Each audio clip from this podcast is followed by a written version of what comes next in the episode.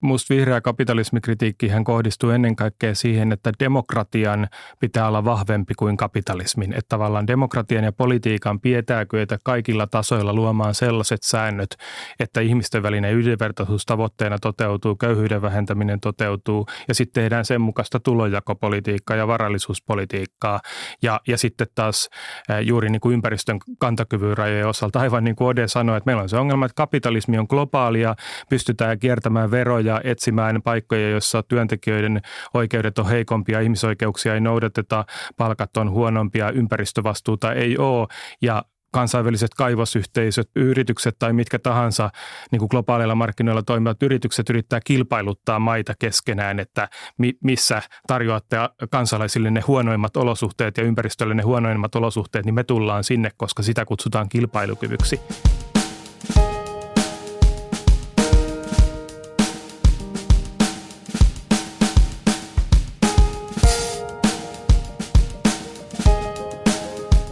Vihreä talous on vapaampaa ajattelua, uusia ideoita, jotka eivät edusta jonkun tietyn ryhmän tai etujärjestön ajattelua. Jos emme ole oikealla tai vasemmalla, niin missä sitten olemme? Osmo Soininvaara. No, kyllä meidän ainakin piti olla edellä ja, ja se tarkoittaa, että, että osittain niin yhdistellä oikeisto- ja vasemmistoajatuksia ja katsoa, katsoa mitä, mitä niistä tulee. Että vasemmistolta otetaan – sosiaalinen oikeudenmukaisuus ja pienet tuloerot ja oikealta otetaan sitten paljon keinoja. Ja jopa, jopa vähän niin kuin me mennään tässä oikeiston oitse, että me on monta kertaa korostettu, että me ollaan pro-market ja kokoomus on pro-business, joka, joka on aivan eri asia. Anne Sinnemäki. No musta on hyvä tunnistaa, että tämähän on – ollut meille aina aika ajoin, jos ei melkein aina, niin kuitenkin aika sellainen niin kuin vaikea paikka. Ei ehkä aina meille itsellemme, että, että musta meillä on ollut talousajattelussa ja ehdotuksissa lukuisia hyviä kausia ja välillä ollaan aidosti oltu todella edellä. Joskushan se on virhe olla liikaa edellä, mutta onhan, onhan oikeisto-vasemmisto-akseli toisaalta semmoinen, johon me ollaan myös kompastuttu aika ajoin, että silloin kun poliittinen keskustelu polarisoituu tälle välille, niin meidän ei ole välttämättä ollut helppoa murtautua siitä läpi tai, tai että Oden kuvailema – tilanne, jossa yhdistellään parhaiten keinoja, niin huonoimmassa tilanteessahan niin kuin ei oikeastaan saa keneltäkään kannatusta ää, eikä ymmärtämystä ja sellaisiakin tilanteita olemme onnistuneet itsellemme välillä luomaan. Ville Niinistö. Joo, kyllä mä näen ehkä yhteiskuntatieteilijän taustalla tämän, tämän niin kuin talousasetelman vihreiden kannalta myös niin, että, että, että mehän ollaan tu, synnytty puolueena huomattavasti myöhemmin kuin nämä perinteiset puolueet Suomessa ja, ja työväenliike on kollektivistinen liike. Suomen perinteinen vasemmisto on ollut aika hidas uusiutumaan sieltä niin kuin kollektivististen ratkaisujen ja, ja luokka-ajattelun maailmasta tunnistaa, että tarvitaan esimerkiksi hyvinvointivaltiossa ää, niin kuin yksilöitä nostavaa sosiaaliturvaa, joka on kannustavaa yksilöille, että turvaverkot toimii, mutta et, et sitä ei lähdetä niin kuin valtiojohtoisesti ja holhaavasti tavallaan määrittelemään, että valtio tietää parhaiten, miten ihmisiä autetaan, vaan vihreät on ollut siinä mielessä niin kuin kansanliike liike, ruohonjuuritason puolue, että me ollaan uskottu siihen, että autetaan ihmisiä olemaan omanlaisiaan. Ja siinä mielessä meidän turvaverkkoajattelu on ollut erilainen kuin perinteisen kollektivistisen vasemmiston, ja tätä voi nähdä, että tässä on niin kuin jatkumoa sitten tällaista edistyksellisestä sosiaaliliberaalisesta niin kuin porvariston vasemman laidan ajattelusta. Ja, ja silloin kun meillä on mennyt hyvin, niin me ollaan pystytty yhdistämään meidän oikeita ja vasenta laitaa siihen, että tietyt asiat yhdistää meitä, eli ihmisoikeus, tasa-arvo, yhdenvertaisuus tavoitteena ja sitten kuitenkin näkemys siitä, että vaikka pienyrittäjyys ja, ja ihmisten oma aktiivisuus, että yhteiskunnan ja valtion pitää sitä tukea ja me ei olla lähdetty siitä, että valtio omistaa tuotantovälineet. Joten niin kuin vihreillä on ollut semmoinen vahvuus, joka ainakin näkisin, että 1990-luvun jälkeisessä Suomessa esimerkiksi perustulon esille nostaminen on ollut luontevasti vihreiden tila. Tähän kaikkeen palaamme kohta, mutta avataan sitä vihreän liikkeen alkuvaihetta. Talousajattelu on syntynyt talouskasvun ja kulutuksen kritiikistä ja se on sekä etsinyt että esittänyt uudenlaista talouspolitiikkaa sieltä alusta saakka. Millaisia vaihtoehtoja se toi perinteiseen talousajatteluun? Kun, mulla on tämmöinen formaali kansantaloustieteen koulutus, niin mä en ryhdy kovin hulvattomia vaihtoehtoja ikään kuin sen välineistön osalta tekemään, koska niitä on tutkittu niin miljoonien ihmisten voimin ja siihen on vaikea sitten tuoda mitään uutta, mutta tässä keskustelun alussa mainittu iskulause enemmän aikaa, vähemmän roinaa, niin kun tavallaan kertoo sitä, että miten me on haluttu suunnata tätä sillä, että insinöörit keksii tehokkaampia ilavetkottimia ja, ja, ja ihminen haluaa aina niin kuin selvitä työstä helpommalla, niin, niin sille ei oikein voi mitään, mutta enkä minä edes yritä voida, enkä haluakaan voida. Mutta, mutta, mutta sen sijaan sitä, että, että miten, miten tästä koituva tuottavuuden nousu käytetään. Käytetäänkö se siihen, että tulee yhä vaan lisää roinaa vai, vai siihen, että tehdään vähemmän työtä ja nautetaan enemmän elämästä, niin tämä on se, minkä, minkä vihreät toi hyvin al, alkuvaiheessa tähän. Sitten oli toisenlaisia ajatuksia Linkolalla, joka sanoi, että sitä tekniikasta pitää luopua, jotta että, että ihmisen tehtävä on raataa ja, ja toivottavasti saada mahdollisimman vähän aikaa sillä raatamisella. Ja se, se ei taas vastaa ollenkaan minun käsitystä hyvästä elämästä. Oliko se talousajattelu jotenkin paljon radikaalimpaa ja kriittisempää ennen kuin vihreästä tuli puolue vuonna 1987? No kun meillä ei ollut alussa hirveästi vastuuta, ei Suomen eikä edes Helsingin taloudesta, niin sitä, ta, sitä, sitä, sitä talousajattelua ei sillä tavalla mitenkään niin huudettu kehiin, mutta et, että se oli hyvin... Niin kuin, tai testattu käytännössä. Ei, ei erityisesti testattu käytännössä, että, et, että kyllä se tietysti niin kuin, se, se ei ollut niin kuin vihreiden ominta aluetta – Mä muistan, että tämä muuttui mun osalta aivan dramaattisesti, kun mä voitin Pro-ekonomia-palkinnon niin vuoden parhaasta talouskirjasta. Ja sitten yhtäkkiä oli kysyntää vaikka kuinka paljon. Erilaiset pankinjohtajat halusivat keskustella ja vaikka ketkä. Missä vaiheessa se oli? Oliko se ennen? Se oli 95. 95, joo. Palataan siihen aikaan kohta, mutta mitäs Anni sanoisi tähän alkuaikojen tämmöiseen kriittiseen radikalismiin ja Mä sanoisin, että, että totta kai mä oon itse tullut mukaan siinä 98 99 tienoilla, että tavallaan mulla on mahdollisuus muistella 90-luvun puoluevaltuuskuntien tunnelmaa. Tota, näkisin, että totta kai se niinku, nimenomaan se kulutuskritiikki ja ehkä semmoinen elämäntapakritiikki, niin olihan se silloin ikään kuin eri sävyistä kuin mitä se on ollut sitten sit myöhemmin ää, niinku pitkän ää, aikaa puolueen oltua, pitkän aikaa etabloitunut tota niin, hallituspuolue tai vastuussa monista paikoista. Ja sanotaan, että, että ehkä ihan terveellistäkin, että se puoli on osittain lieventynyt, koska musta on hyvä ollut ymmärtää, että me olemme vastuussa niin kuin järjestelmästä ja isoista muutoksista ja kaikkien asioiden ei tarvitse lähteä niin kuin yksilön kieltäymyksestä. Et siinä on ehkä vähän semmoista, niin kuin, ää, tilannehan nyt ei näytä mitenkään niin kuin ihanteelliselta, mutta en mä vieläkään usko, että me ennen kaikkea tarvittaisiin niin kuin ikään kuin sellaista uskonnollisen liikkeen lopun aikojen tunnelmaa, vaan enemmän niin kuin sitä, että me demokraattisen järjestelmän kautta muutetaan talousjärjestelmää kestävien rajojen sisään. Ja totta kai edelläkävijä yksilöillä tai kuluttajaliikkeellä tai meillä niin kuin erilaisina toimijoina niin kuin muillakin asioilla kuin poliittisella päätöksenteolla on merkitystä, mutta että musta se on ihan hyvä, että meillä puolue ja liike on ottanut vastuuta siitä, että miten me ohjaamme yrityksiä ja yhteiskuntaa muuttumaan, kun että tavallaan se niin kuin yksilön kieltäytyminen kuluttamisesta olisi se meidän niin kuin johtotähti. Ja kiinnostavalla tavalla mun mielestä nyt sitten tänäkin päivänä niin tietenkin elää monet sellaiset asiat, jotka on ollut keskustelussa, että on haaste, että ostan viisi vaatekappaletta äh, vuodessa ja on äh, lentämiselle vaihtoehtoja, mutta että yhteiskunnalliseen päätöksentekoon osallistuvan puolueen ja liikkeen kannattaa yrittää vääntää niitä vipuja, jotka vääntää asiaa kaikkein niin kuin isoimmalla voimalla.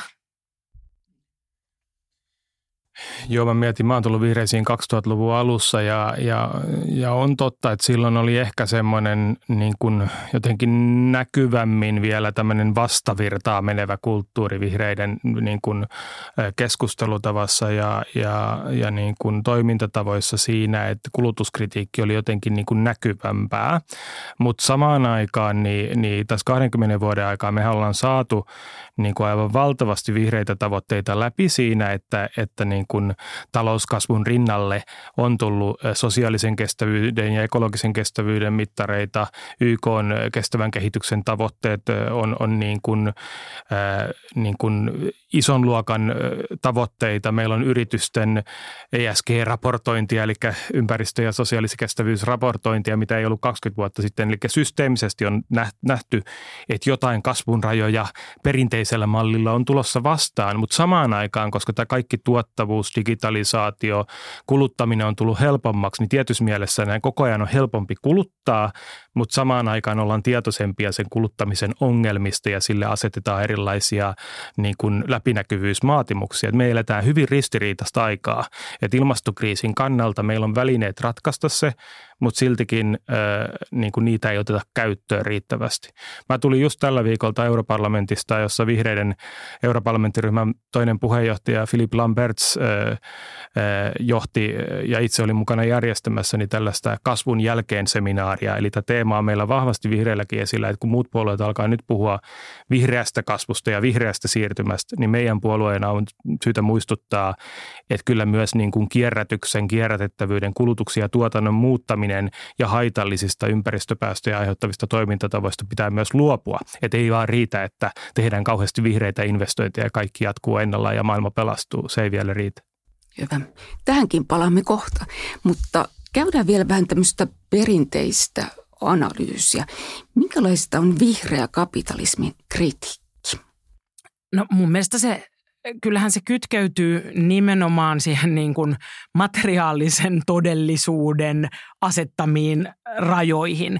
Että, että kyllä meidän, äh, jos nyt ajatellaan, että kapitalismikritiikki on kasa, johon jokaisen tulisi tuoda kortensa, niin onhan se meidän niin kuin merkittävin rooli äh, siinä se, että ilmastopolitiikan vaikutukset, luonnonvarojen käytön ää, niin kuin kestämätön taso, sen esiin tuonti, ää, keskustelu biodiversiteetistä. Se että, meillä, niin kun, se, että meidän taloudella on materiaaliset ekologiset rajat, ää, jotka ylittämällä me itse asiassa heikennetään meidän niin kun, omaa, omia elinmahdollisuuksia, elämänlaadusta nyt puhumattakaan, niin tota, musta se on se meidän keskeisin panos tähän. Mä, mä näen tässä tuota, kapitalismin kritiikissä oikeastaan niin kuin kolme asiaa. Se fundamentaalisin kritiikki on se, että, että, että yritykset käyttävät luonnonvaroja vastuuttomasti ja liikaa ja saastuttavat sekä maaperää, vesiä että ilmakehää. Ja, ja t- tämä niin kuin taloustiede on tehnyt aina ja, ja, ja, ja noin sata vuotta sitten kehittänyt siihen selkeän lääkkeen. Se on haittaverot, siis ulkoisvaikutusten. Se on, teoria ulkoisvaikutuksista on, on vain yhtä vanha kuin talousteoria. Ja, ja jos, jos joku väittää, että on talousteorian vastaista asettaa haittaveroja, niin hän ei tunne koko teoriaa. To, to, toinen, joka on viime aikoina alkanut vaikuttaa enemmän – on se, että markkinatalous johtaa kestämättömään tulonjakoon. Se ei tehnyt sitä vielä 40 vuotta sitten, jolloin työvoimasta oli suuri puute ja oikeastaan voi sanoa, että palkka, työehtosopimus melkein sääteli palkkoja alaspäin. Mutta tuota, tekee, tekee sitä nyt ja, ja, ja se, se on perhanan vaikea ratkaista sen takia, että jos me ratkaisemme sen minimipalkalla, niin me sitten taas osan – Siis sellaiset ihmiset, joilla on vaikeuksia terveyden ja työkyvyn ja, ja osaamisia joillakin oman luonteensakin kanssa, niin me hinnoittelemme heidät ulos työmarkkinoilta.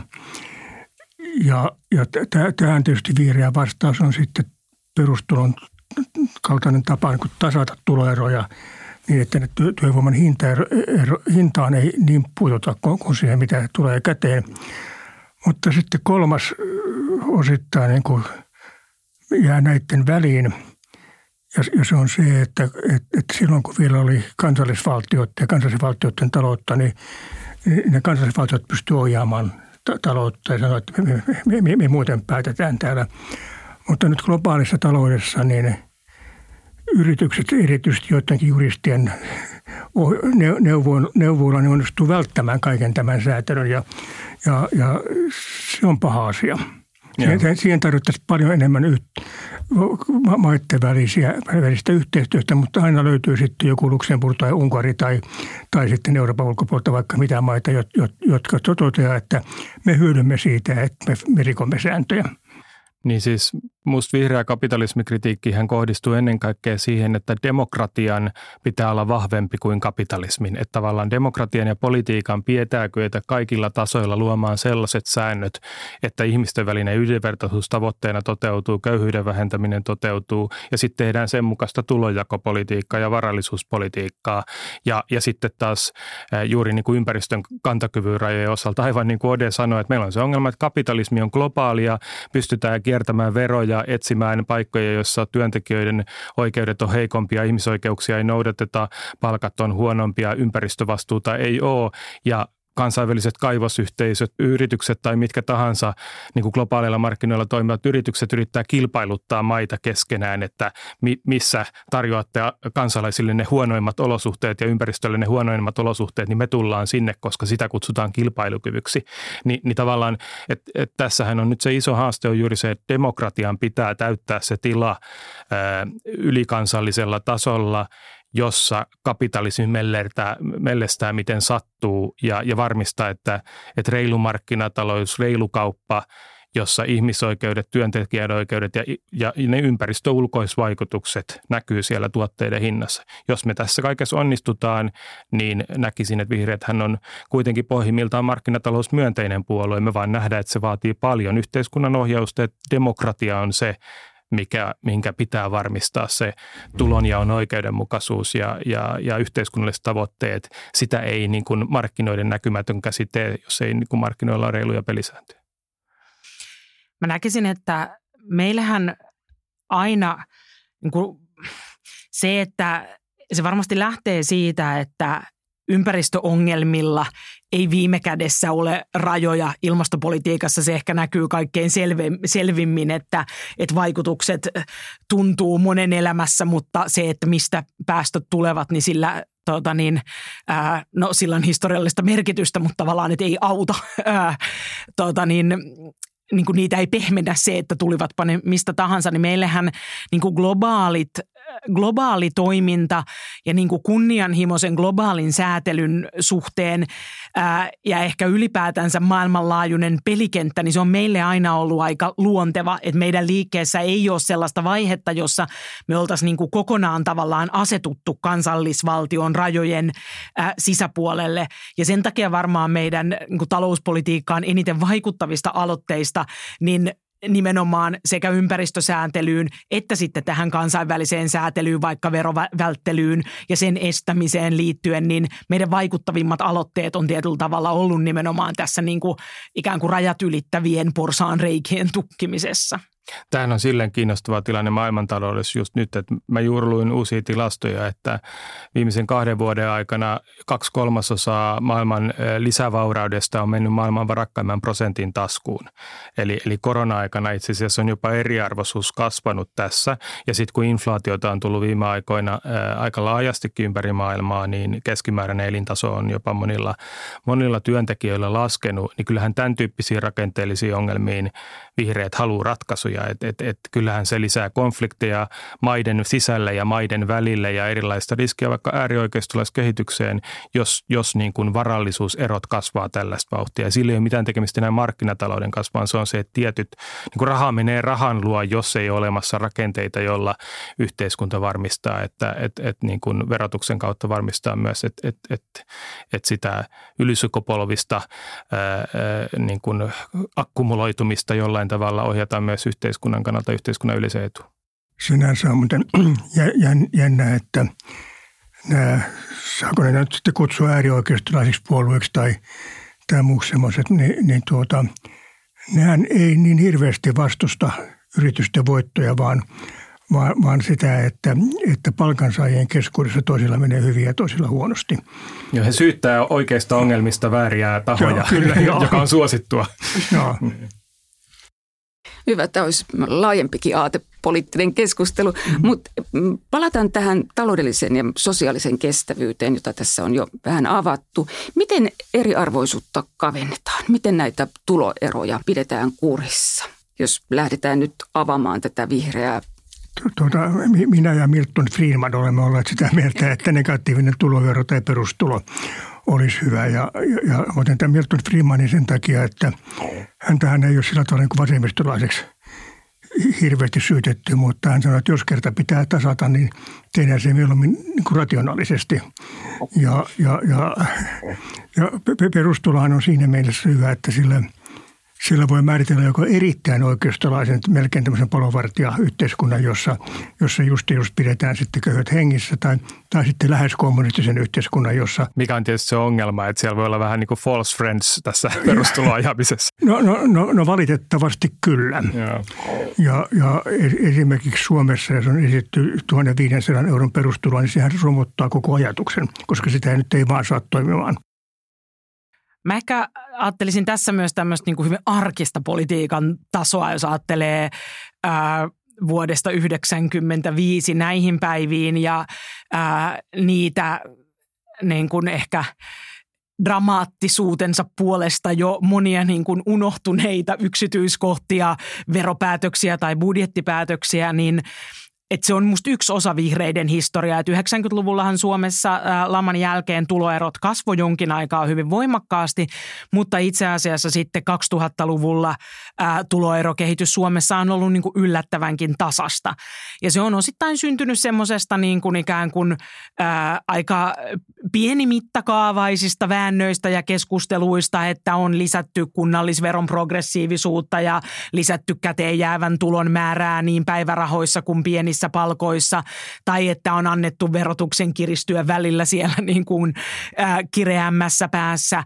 Äh, ja se on ollut niin kuin yksittäisiä sosiaaliturvauudistuspäätöksiä, joissa on kiinnitetty huomiota lapsiperheköyhyyteen tai yksinhuoltajien tilanteeseen. Ja vaikka meillä on niin kuin paljon korjattavaa, niin näkisin, että silti tämä niin kuin suomalainen 2000-luvun historia on odot, niin kuin osoittanut sen, että, että tota, tällaisessa arkisessa postmodernissa eurooppalaisessa yhteiskunnassa niin tuloerojen hillitseminen on kuitenkin mahdollista, että se, että ne niin kuin jatkuvasti kasvaisivat, niin se ei ole mikään luonnollaki. No sitten meillä on paljon kysymyksiä mun mielestä se, minkä Ode otti esiin, että meillähän sinänsä sitten on ollut kohtuullisen iso joukko ihmisiä, joiden asema yhteiskunnassa on heikko, jotka eivät menesty vapailla työmarkkinoilla ja joiden asema voisi olla parempi, jos oltaisiin rohkeammin uskallettu uudistaa, ää, uudistaa sosiaaliturvaa. Ja sitten näen, että tässä on tietenkin myös paljon sellaista, joka, joka on musta ehkä viime vuosien suomalaisestakin keskustelusta varmasti meillekin opettanut asioita, että ikään kuin – on ylisukupolvisia rakenteita ja luokkarakenteita, joihin puuttuminen vaatii meiltä paljon muutakin kuin sen, että mitä työstä jää, jää käteen. Että se vaatii tavallaan purkamista koulujärjestelmässä ja meidän niin kuin, äh, palvelujärjestelmässä. Ehkä sellainen keskustelu, mitä Helsingissä nyt on käyty vaikka varhaiskasvatuksen osallistumisasteesta äh, siitä, että ketkä – ketkä tulee neljä- tai viisivuotiaana ja ketkä ei tule neljä- tai viisivuotiaana päiväkotiin.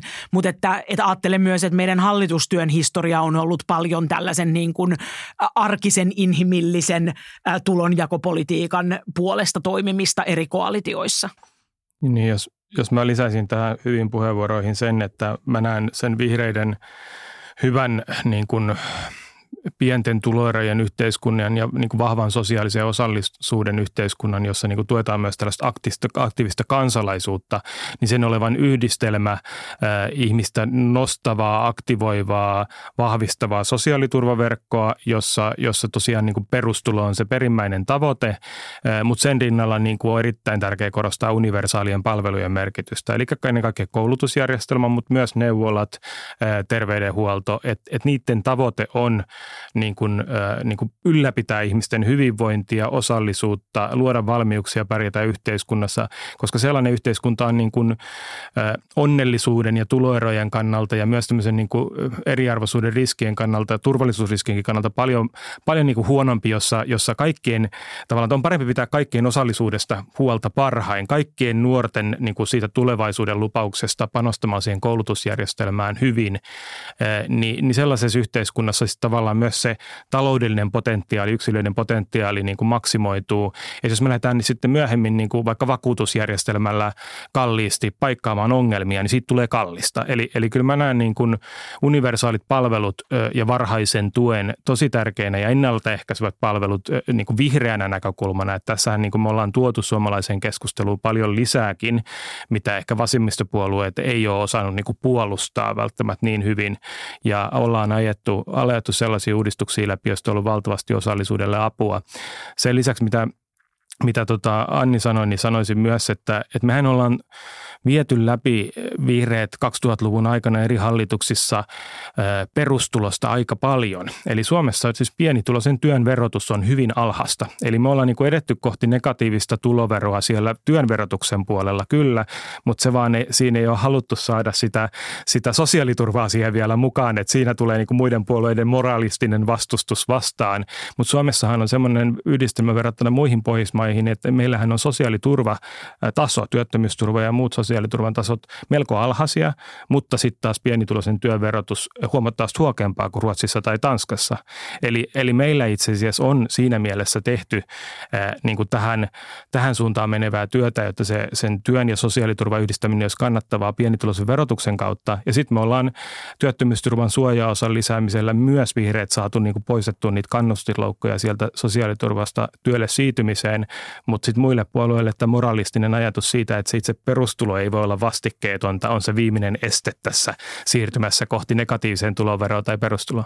Tuo, tuo ajatus, että Suomessa perusturva on huono verrattuna Saksaan tai Ranskaan tai melkein mihin maan tahansa, niin se on A totta ja B tilastollinen virhe, joka on tällä hetkellä erittäin akuutti. Nimittäin meillä sen työmarkkinatuen, joka on siis huomattavan alhainen. Sen päälle tulee ainakin toistaiseksi vielä asumistuki. Ja, ja kun ne lasketaan yhteen, niin sitten sit me ollaankin taas jo ihan viivalla. Tämä on sillä tavalla halpa. Joka on kannustinloukulta itse asiassa aika hankala tuki se asumistuki. Tuota, jos verrattuna siihen, että sitä saisi vain työttömät, niin se olisi vielä hankalampi. tuota, mutta, mutta, mutta, mutta joka tapauksessa niin se on halpaa sosiaaliturvaa sen takia, että sitä asumistukea ei saa kaikki. Siis ne, jotka asuu vanhempiansa luona, ei saa sitä, tai ne, ne jotka on perinnyt fajan velattoman omistusasunnon, nekään ei saa sitä. Ja itse asiassa puolet, yli puolet suomalaisista asuu velattomassa omistusasunnossa, ja ehkä työttömistä pikkusen pienempi osa, mutta, mutta, mutta kuitenkin ja erityisesti eläkeläisistä. Ja, ja sen takia meidän takueläkkeen taso on niin hirvittävän matala, että siihen päälle tulee eläkkeensä asumistuki. Nyt palataan aiheeseen perustulo. Avataan koko suuri ja mahtava perustulokäsite.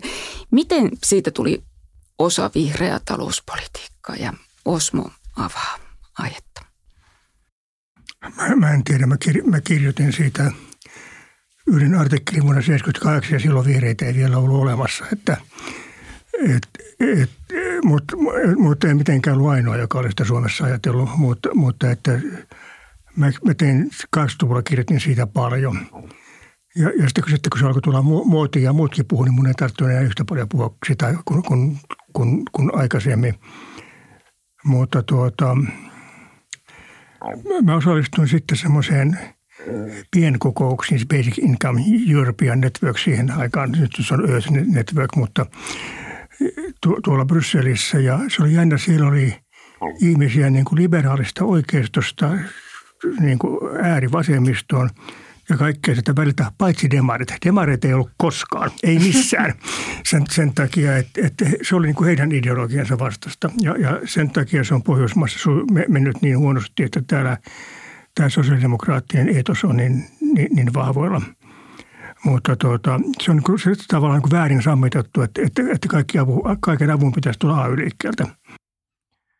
Niin vähän ollut muuten kanssa tekemässä vihreiden ensimmäistä virallista perustulomallia vuonna 2006 työryhmän puheenjohtajana, missä me käytettiin joiden asiantuntemusta apuna, kun me laskettiin semmoinen konkreettinen vihreiden malli virallisesti ensimmäistä kertaa. Ja tota, kyllähän me ollaan tässä niin kuin – Suomessa niin kuin tehty silleen puolueena myös rohkea valinta, että perustulo jakaa vihreitä eri puolille Eurooppaa, että, että meillä linja on ollut johdonmukaisesti perustulon puolesta. Ja, ja mä näkisin, että siinä on se avainkysymys juuri se, että tämmöinen niin perusfilosofinen su- kysymys, että, että, että pyritäänkö me laajentamaan ä, taloudellisesti kannattavan työn määrää niin, että ihminen, joka itse haluaa tehdä työtä, vaikka saada eri pulosta, to, puroista toimeentuloa, niin että hän pystyy helpommin tekemään sen sen sosiaaliturvan päälle ja luotammeko siihen, että ihmisen oman aktiivisuuden palkitseminen luo kannustavan ja, ja taloudellisesti hyvän yhteiskunnan. Mä uskon, kun perustulon taso asetetaan oikealle tasolle, niin se on osoittavissa, että tällainen vaikutus on. Ja siellä, missä perustulokokeiluja on ollut niin kuin Kanadassa 70-luvulla, niin, niin vaikka ei olisi taloudellista suoraa kansantaloudellista hyötyä tullut siinä niin kuin työllisyyden lisääntymisessä, ne oli aika neutraaleja, mutta hyvinvo, ihmisten hyvinvointi lisääntyy ja näin sosiaali- ja terveyspuolen menot laskee. Eli, eli tämä vihreän ajatus osallisuudesta, että ihmiset määrittelevät itse omaa kohtaloaan julkisen turvaverkon ja kaikkia tasa-arvoisesti nostavan turvaverkon avulla, niin musta perustulo on todella vihreää ajattelua ja, ja sitä on itsekin vienyt eri tasoilla läpi, mutta, mutta on totta, että se törmää siihen ajatukseen, että tämmöinen perinteinen vastikkeelliseen sosiaaliturvaan nojaava työväenliikekin, erityisesti demarit, niin, niin vastustaa sitä sen takia, että heillä on hirveän tärkeää määritellä se, että mikä on työtä ja, ja toisaalta sitten, että ne, jotka ovat työpaikalla, niin he ajaa heidän etuaan. Ja, ja jos perustulo tavallaan vapauttaisi tällaisesta, että minä olen tässä, tässä ryhmässä ja minulla on tämä puolue, joka ajaa minun etua, vaan että itse voi ajaa ihan omaa etuaan, niin, niin se vapautuu siitä semmoisesta tietynlaisesta kontrolliyhteiskunnasta, joka tavoittelee hyviä asioita kylläkin, mutta on hyvin vastikkeellinen niin se on niin kuin perinteisen sosiaalidemokratian vastainen ajatus ja sen takia meillä on ollut Pohjoismaissa vaikeuksia viedä tätä perustuloa ihan maaliin. Tämä 2006 malli oli siinä mielessä hirvittävän tärkeä, että siinähän tehtiin koeverotus, Kyllä. Ja, ja, ja, joka osoitti, että tämä on täysin toteuttamiskelpoinen. Se on vaan jännä, että, että vaikka se on tässä osoitettu, niin, niin moni ei halua sitä uskoa, vaan jopa niin kuin Pentti Arajärvi sanoi, että maksaa 15 miljardia ja ja niin edelleen, että, että ei kertaisesti halua ymmärtää, että se niin, niin osaa ajatella boksin ulkopuolelta lainkaan. Yeah. Ehkä tästä tai kaksi huomiota. Ensin tästä niin kuin suhteesta, suhteesta sosiaalidemokraatteihin, niin sillä puolellahan on myös niin kuin vahvana se pelko, että ää, jos yhteiskunta osallistuu pieniin työtuloihin, niin että – että työnantajapuoli käyttää sitä hyväkseen, että se toisi tilanteen, jossa sitten ikään kuin pienipalkkaisia ihmisiä ää, olisi enemmän, että tätä, niin kuin, tätä hyväksi käytettäisiin. Ehkä kiinnostavaa niin kuin tässä tilanteessa myös ää, palata tähän keskusteluun, että nyt kun me ollaan dramaattisesti ja selvästi niin kuin työvoimapulan olosuhteissa, niin voisi ajatella, että tämä on niin kuin sosiaalidemokraateille nyt houkuttelevampi ehdotus, ää, kun, kun tota niin, työntekijöiden asema työmarkkinoilla on tietyllä tavalla kuitenkin sitten vahvistunut ää, tämän niin kuin ikärakenteen muutoksen myötä. Ja sitten todella tärkeä asia mun mielestä on se, mihin, mihin niin kuin Ville viittasi, että tässähän on sitten kuitenkin kysymys ää, sosiaaliturvaan käytetään rahaa ja ää, meidän nykyjärjestelmäkin tukee omalla tavallaan pienipalkkaista työtä ja sitten on toisaalta toisia keinoja kontrolloida sitä, että mitkä on työnantajille asetetut rajat, mutta onhan tässä sitten myös paljon ää, se niin ihmiskuvakysymys pelissä, että miten ajatellaan ihmisten voivan elää hyvää elämää ää, ja mistä se niin kuin ihmisten onnellisuus ja kannusteet syntyy, että, että paljon mun mielestä sekä vasemmalta että oikealta on tullut sitä kritiikkiä siihen, että he eivät oikeastaan niin usko ihmisten haluavan tehdä jotain tai ansaitsevan toimeentulonsa ja että se on se niin kuin fundamentaali kysymys, että siinä tietyllä tavalla myös on sitten tämmöinen niin maailmankuva, mm. maailmankuva-aspekti. Me ja uskotaan sit, ihmiseen niin kuin pohjimmaisesti. Niin, ja sitten sit taas tuntuu siltä, että et sitten taas ehkä niin kuin vasemmalta päin niin ei nähdä sitä nykyjärjestelmän tavattoman julmaa piirrettä siitä, että kun ö, osa pienipalkkaisesta työstä on yksinkertaisesti hinnoiteltu niin, että sitä ei ole olemassakaan, niin meillä kuitenkin on sit ollut, meillä on niin ihmisiä, jotka on vuosikymmeniä työvoimapoliittisissa toimenpiteissä ja niin kuin äärimmäisen niin kuin pienituloisia ja köyhiä ja sitten vielä niin kuin lannistavissa tilanteissa, johon kuuluu tämmöinen niin kuin kontrollijärjestelmä, joka on aika raskas ihmisille. Kyllä sekin sitten ää, niin kuin monipoliittisista päättäjistä ei ole elänyt siinä järjestelmässä, että se ei aina niin kuin edes tunnu olevan keskiluokkaisten ihmisten todellisuutta, mutta että että se on kuitenkin niin kuin satojen tuhansien suomalaisten todellisuutta niin kuin sellainen kontrolloiva, lannistava ja niin kuin omaa aloitteellisuutta ää, niin kuin dumppaava järjestelmä ja, ja tätä tavallaan niin kuin tuntuu, että sitä ei oikein haluta nähdä, että se on niin kuin osa meidän nykyjärjestelmää ja melko elimellinen osa. Tuota, jos, jos tätä perustuloa vertaisi niin poikkileikkostilanteessa, että pysähdytetään tämä, maailman tähän niin silloin tietysti syyperusteinen sosiaaliturva niin kuin osuu paremmin. Mutta sen ongelmana on se, että tämä tuen saaja riippuvainen siitä syystä. Ja sitä, sitä syystä ei saa päästä eroon, niin kuin, koska, koska, koska sitten sit menettää tukensa. Ja, ja, ja tämä, tämä valitettavasti passivoi ihmisiä niin sen oman, oman elämänsä hallinnan suhteen aika voimakkaasti. Ja tässäkin suhteessa se perustulo.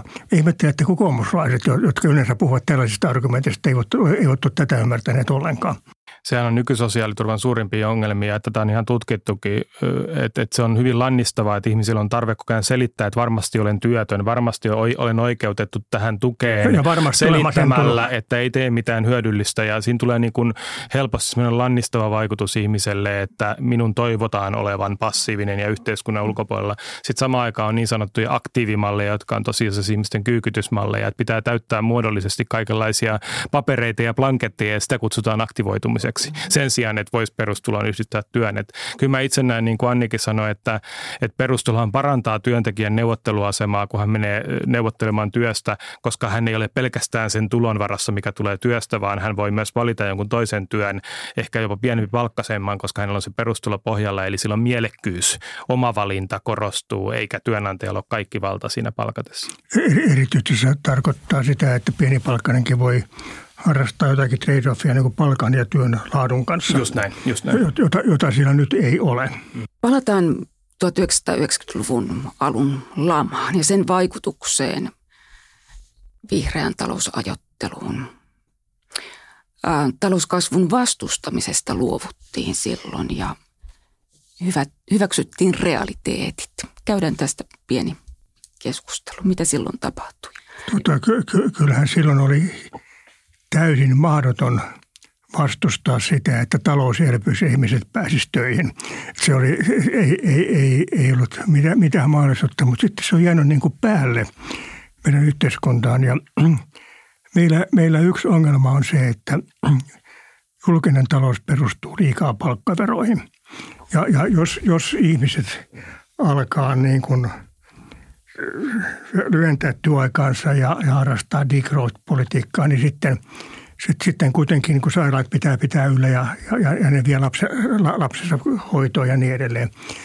Ja, ja, ja, ja näin meidän hyvinvointivaltio on vähän niin kuin riippuvainen talouskasvusta, että kun ihmisten hyvinvoinnin kannalta olisi järkevää ottaa tuottavuuden kasvu vapaa-aikana – mutta kun se opettaja ei pysty opettamaan lapsia nopeammin eikä, eikä hoitohenkilökunta hoitamaan nopeammin, niin silloin jos näin tehdään, niin julkis, julkisen sektorin palvelussa olevien suhteellinen osuus kasvaa ja tarvitaan enemmän verotuloja. Jos meillä verotus perustuisi siihen, että verotetaan tuotannossa käytettyjä luonnonvaroja eikä siitä maksettavaa palkkaa. Ne, ne luonnonvarothan ei vähenny siitä, että, että insinööri keksii tehokkaamman hilavitkuttimen. Mutta, mutta jos insinööri keksii tehokkaampia hilavitkuttimia, niin meidän pitää alkaa tuottaa enemmän. Ja sitten, sitten niitä luonnonvaroja kyllä kuluu paljon lisää, mutta niitä kun ei verota, niin se ei auta tässä verotulossa mitään.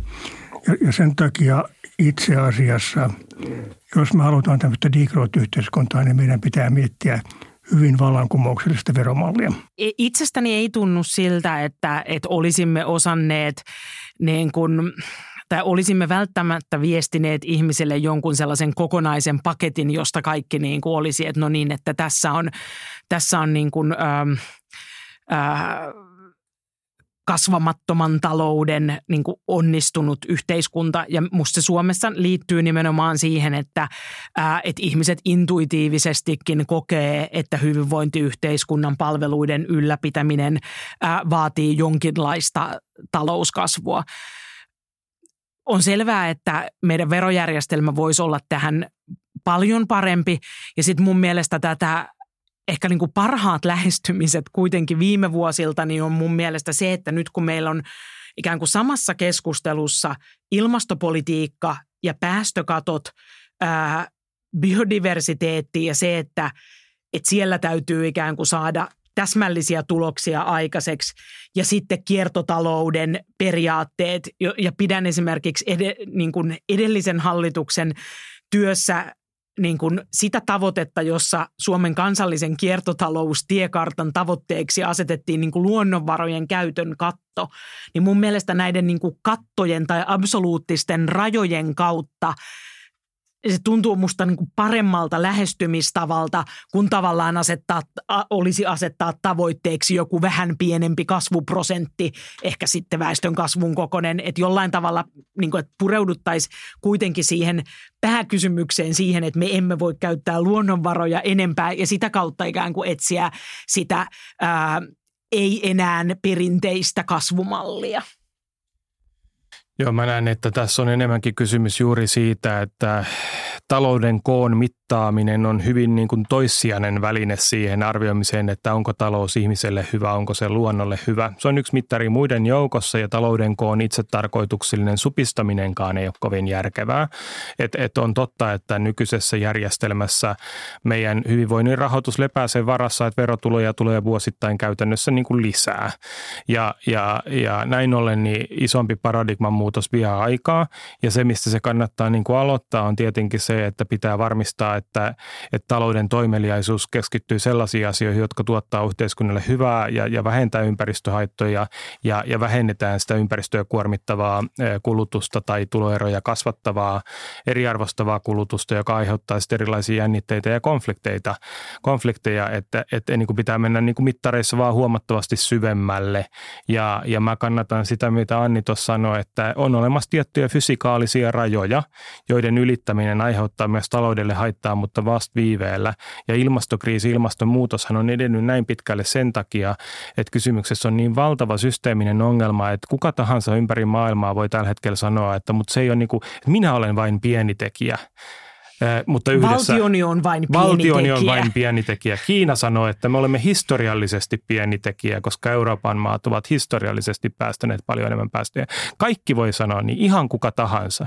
Ja kun tällaista vastuunpakoilua on, niin lopputulos on se, että me kaikki olemme osa ongelmaa. Eli, eli on olemassa tietyt rajat, on olemassa tietty taso, jonka jälkeen ihmisen aiheuttamaa hiilidioksidimäärän lisääminen ilmakehässä aiheuttaa niin kuin eksistentiaalisen riskin meille ja muille lajeille.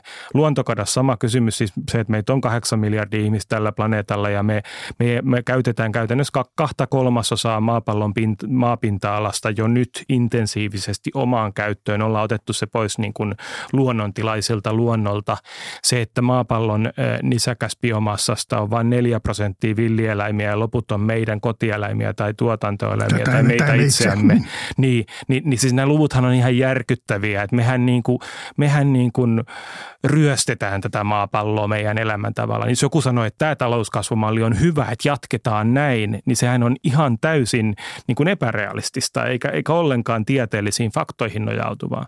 Joten näin ollen niin kuin muutoksen tarve on ilmeinen, fossiilitalouden alasajoa pitää tehdä, monia asioita pitää lopettaa – mutta mut voi myös tavoitella yhä absoluuttisesti irtikytkentää niin, että talouskasvun sisällä yhä isompi osa tulee aineettomasta taloudesta, digitalisaatiosta, palveluista.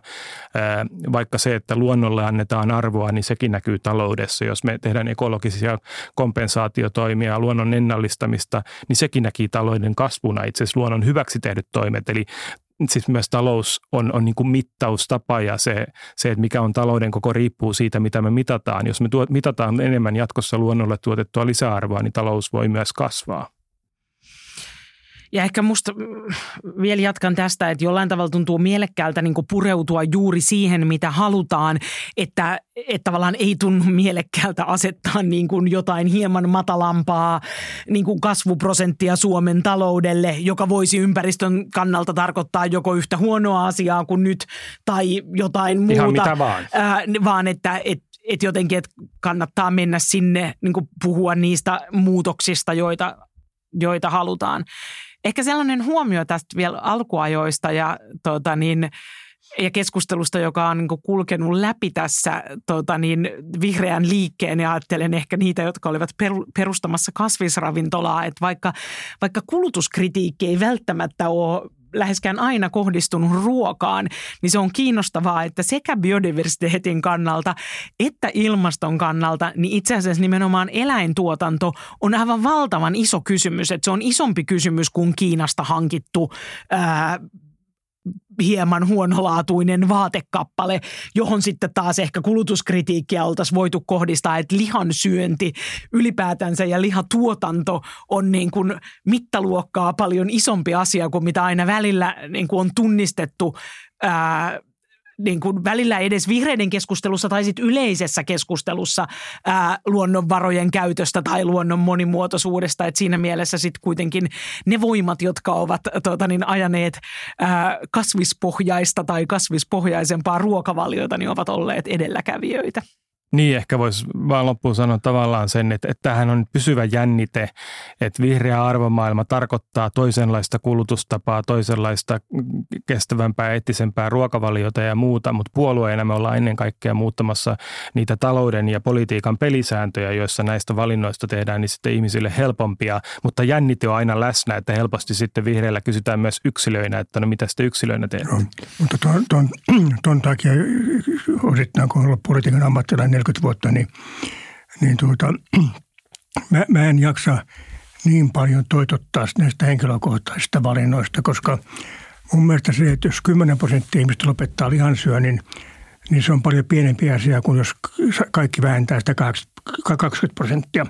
Ja, ja, ja, ja kyllä mä olen paljon kiinnostuneempi niin kuin vähentämään lihantuotannon, lihantuotannon subventioita kuin kun, paasaamaan tästä lihantuotannosta, koska, koska ne subventiothan saisi aikaan sen, että sitä käytettäisiin vähemmän. Joo, siis mä luulen myös, että puolueena meidän tehtävä on vakuuttaa ja osoittaa, että systeemiä muuttamalla meillä kaikilla mm. on helpompia, parempia valintoja oman elämämme ja ympäristön kannalta edessämme. Ja sitten on hyvä, että yhteiskunnassa on erilaisia yksilöitä, jotka näyttää omaa esimerkkiä, mutta se ei ole niin puolueen tehtävä ei olla olla mikään kulutusliike tai valistusliike. Niissä yksilöissä on se hyvä puoli, että se on tuonut markkinoille sellaisia tuotteita, ei esimerkiksi kauravalmisteita, jotka oli ennen ihan utopiaa. Ja kun niille ei ollut, nyt, nyt kun niillä on markkinoilla, niitä on alkanut kehittyä aivan niistä on tullut dramaattisesti parempia kuin olivat aikaisemmin. Mutta taas meidän tehtävä puolueena on tehdä sellaisia merkintöjä ja, ja sisältötietoja tuotteille, jotta nämä valinnat tulee näkyviksi, että ihmiset voisivat sen valinnan Joo. kaupassa tehdä. Joo, mutta, mutta, mutta että, tuota, ruoantuotantoon vaikutetaan subventioilla niin voimakkaasti, että, että niitä subventioitakin säätämällä vähän saataisiin tästä parempaa.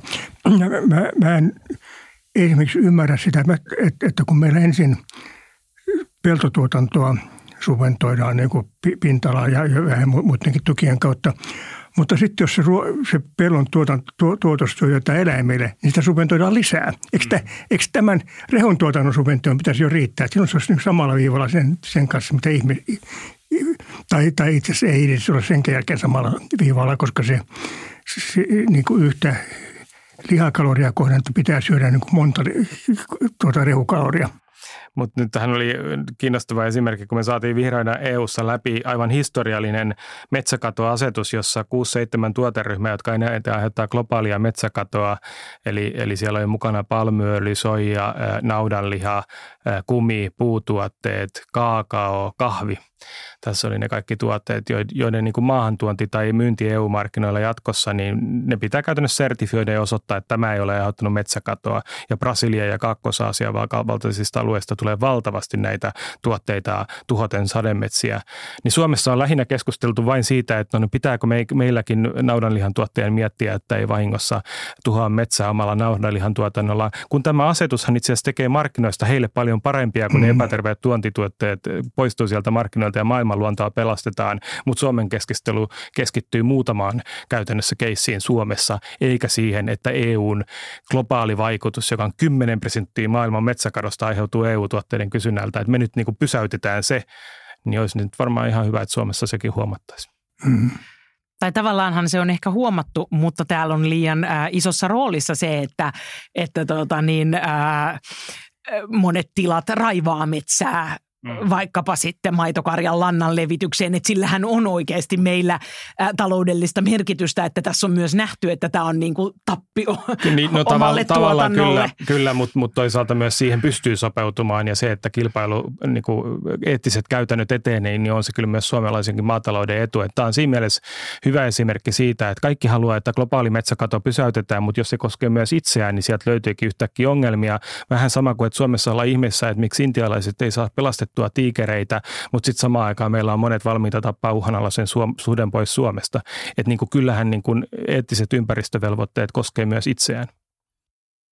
Tässä vihreät on edelleenkin ihan sillä omalla agendalla, eli ollaan edellä, ajatellaan laajemmin, ollaan globaaleja.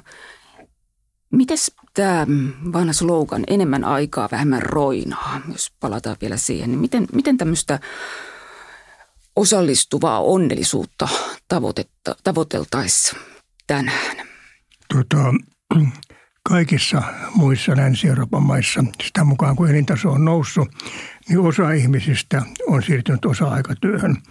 Niin että, että, että, että, että Alankomaissa työajan pituus on noin 80 prosenttia Suomen työajan pituudesta. Me, meillä tätä on yritetty vaikeuttaa kaikin mahdollisin tavoin, jotta näin ei tehtäisi. Siinä on on se ongelma, että, että näin tätä voi kutsua veropinnaukseksi myös, että, että, että maksaa myös vähemmän veroja. Mutta, tuota, mutta verrattuna siihen, että, että nämä enemmän tienaavat enemmän kuluttavat ihmiset saa aikaan kaikkea muuta pahaa, niin, niin ei, se, ei se nyt niin, niin hirveän paha asia ole.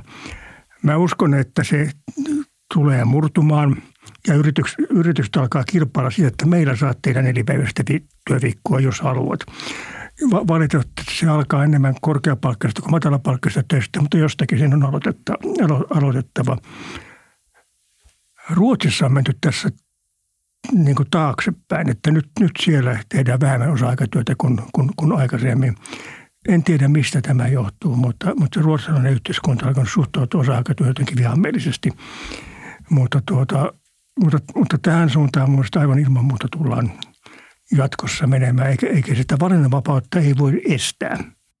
Mutta on meillä yksi rakenteellinen ongelma, joka on uusi niistä ajoista, kun mä oon liittynyt vihreisiin ja käynyt ensimmäiset eduskuntavaalikampanjat silloin, kun oli tämä, tämä enemmän aikaa vähemmän roinaa kampanja 2000-luvun alussa ja sekin mua innosti valtavasti, että me pystytään niin priorisoimaan arvokkaita asioita sen sijaan, että tehdään määrällisesti enemmän. Musta se on niin vihreiden ajattelun ydintä, mutta meillä on tänä aikana tietty jännite, että vaikka monet voikin niin muodollisesti laskea työaikaa, niin sitten taas tämä 24H läsnäolo no. yhteiskunta, jossa sosiaalinen media ja siis jatkuvasti saavutettavissa oleminen, erilaiset niin kuin älylaitteet tekee sitä, että ihmiset tekee vähän jopa vahingossa töitä oman mielenterveytensä ja burnouttienkin uhalla, koska ihmiset on hirveän tunnollisia. Suomalaiset työkentekijät keskimäärin eri arvioiden mukaan tekee enemmän töitä kuin he niin kuin laskuttaa. Eli, eli tässäkin niin kuin palataan siihen, että, että nyt meidän pitää sitten purkaa tämä mielenterveyspommi, joka tästä tulee, tästä niin kuin tuottavuuden kyvy, kyvyttömyydestä kyvyttömyydestä hallita tätä niin kuin mahdollisuuksia tehdä enemmän? Joo, tämä on erityisesti työsuojelukysymys ja siihen voitaisiin vaatia ehkä lainsäädäntöä.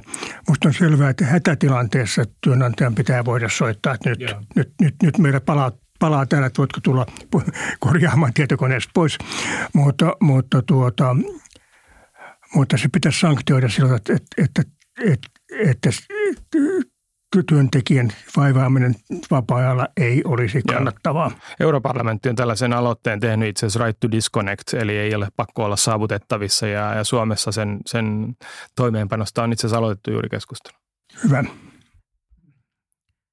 Ajattelen, että, että se enemmän aikaa vähemmän roinaa, niin sehän on ollut monella tasolla Siinä on niin kuin monta tasoa ja se on ollut monella tasolla vetoava. Mä luulen, että se on vedonnut moniin äh, moniin äänestäjiin ja moniin ihmisiin tietyllä tavalla kuitenkin sen niin kuin, äh, yksilöllisenkin valinnan kautta tai ehkä sen tunteen kautta, että politiikka voi helpottaa tätä yksilöllistä valintaa. Ja mä luulen, no, että tämän pöydän ääressä me ollaan kaikki sitä mieltä, että, että, me, että politiikan tehtävä, päätöksenteon tehtävä on luoda niitä edellytyksiä siihen muutokseen, sulkea pois markkinoilta ää, asioita, jotka, jotka kuormittavat liikaa, tasata tuloeroja, ähm, ehkä se, sekin tieto on lisääntynyt äh, viimeisen kymmenen vuoden aikana, että kuinka itse asiassa aika pieni osa globaalisti hyvin vauraista ihmisistä tuottaa päästöistäkin yllättävän niin kuin ison, ison osan. Äh, mutta ehkä ennen kaikkea just se vetoavuus äh, on ollut siinä, että yhteiskunnallisella päätöksenteolla on niin kuin mahdollisuus luoda sellaista todellista hyvinvointia tai edellytyksiä todelliselle hyvinvoinnille, mitä sitten voi olla ty- työajan säätely tai luonnonvarojen liikakäytön mm. säätely. Et, et mä itse koen, että perimmiltään siinä sloganissa on kysymys siitä, eikä sitten välttämättä, vaikka se voi kuulostaa niin kuin päällisin puolin yksilön, yksilön valinnalta. Ää, ihmisethän on sillä tavalla jotenkin niin kuin hurjapäisiä, että, että aika harvoin on ehkä sitten tai sanotaan, että, että ihmisillä on niin kuin kyky viedä asiat niin kuin päätyyn asti usein, että, että et tietyllä tavalla välillä vaikeakin nähdä, että, että koska esimerkiksi saavutettavissa oleminen, sehän koskee muitakin asioita kuin, kuin työtä. Että jos me saadaan aikaiseksi se, että sinua ei työasioissa saa kiinni, niin sitten on ehkä vielä kuitenkin laitteissakin kysymys siitä, että entä sitten elämän muut aspektit. Mutta ehkä siihen voi suhtautua toiveikkaasti, että onhan muitakin asioita sitten jonkinlaisen etsikkoajan ja sen ensimmäisen huuman jälkeen onnistuttu säätelemään. Että ehkä, ehkä tästä niin kuin... Äh, meidän kyborgielämästäkin niin kuin päästään johonkin sellaiseen, jossa sitten ää, asioita osataan myös hillitä, vaikka se ei ole aina ollut ihmiskunnalle niin tyypillistä.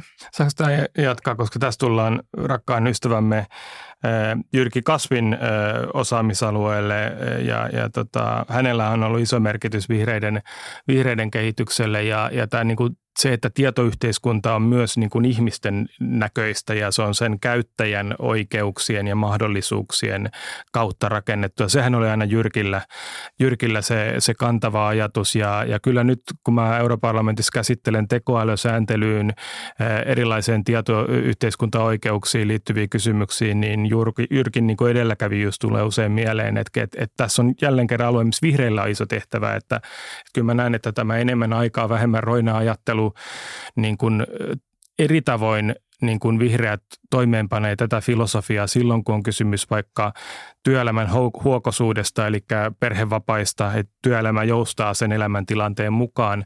Mutta siinä on kysymys myös niin kuin yksityisyyden suojasta ja yksi, että niin meidän oikeuksista maailman murroksen edessä, että kaikkea valtaa ei luovuteta sinne niin kuin digijäteille ja alustajäteille tai Kiinassa ö, poliisivaltiolle, vaan että puolustetaan sitä yksilön tilaa tehdä omia valintoja ja myös suojata omaa yksityisyyttä ja tietojaan. Aivan valtava työsarka tässä tekoälyn kehittyessä varmistaa nämä asiat.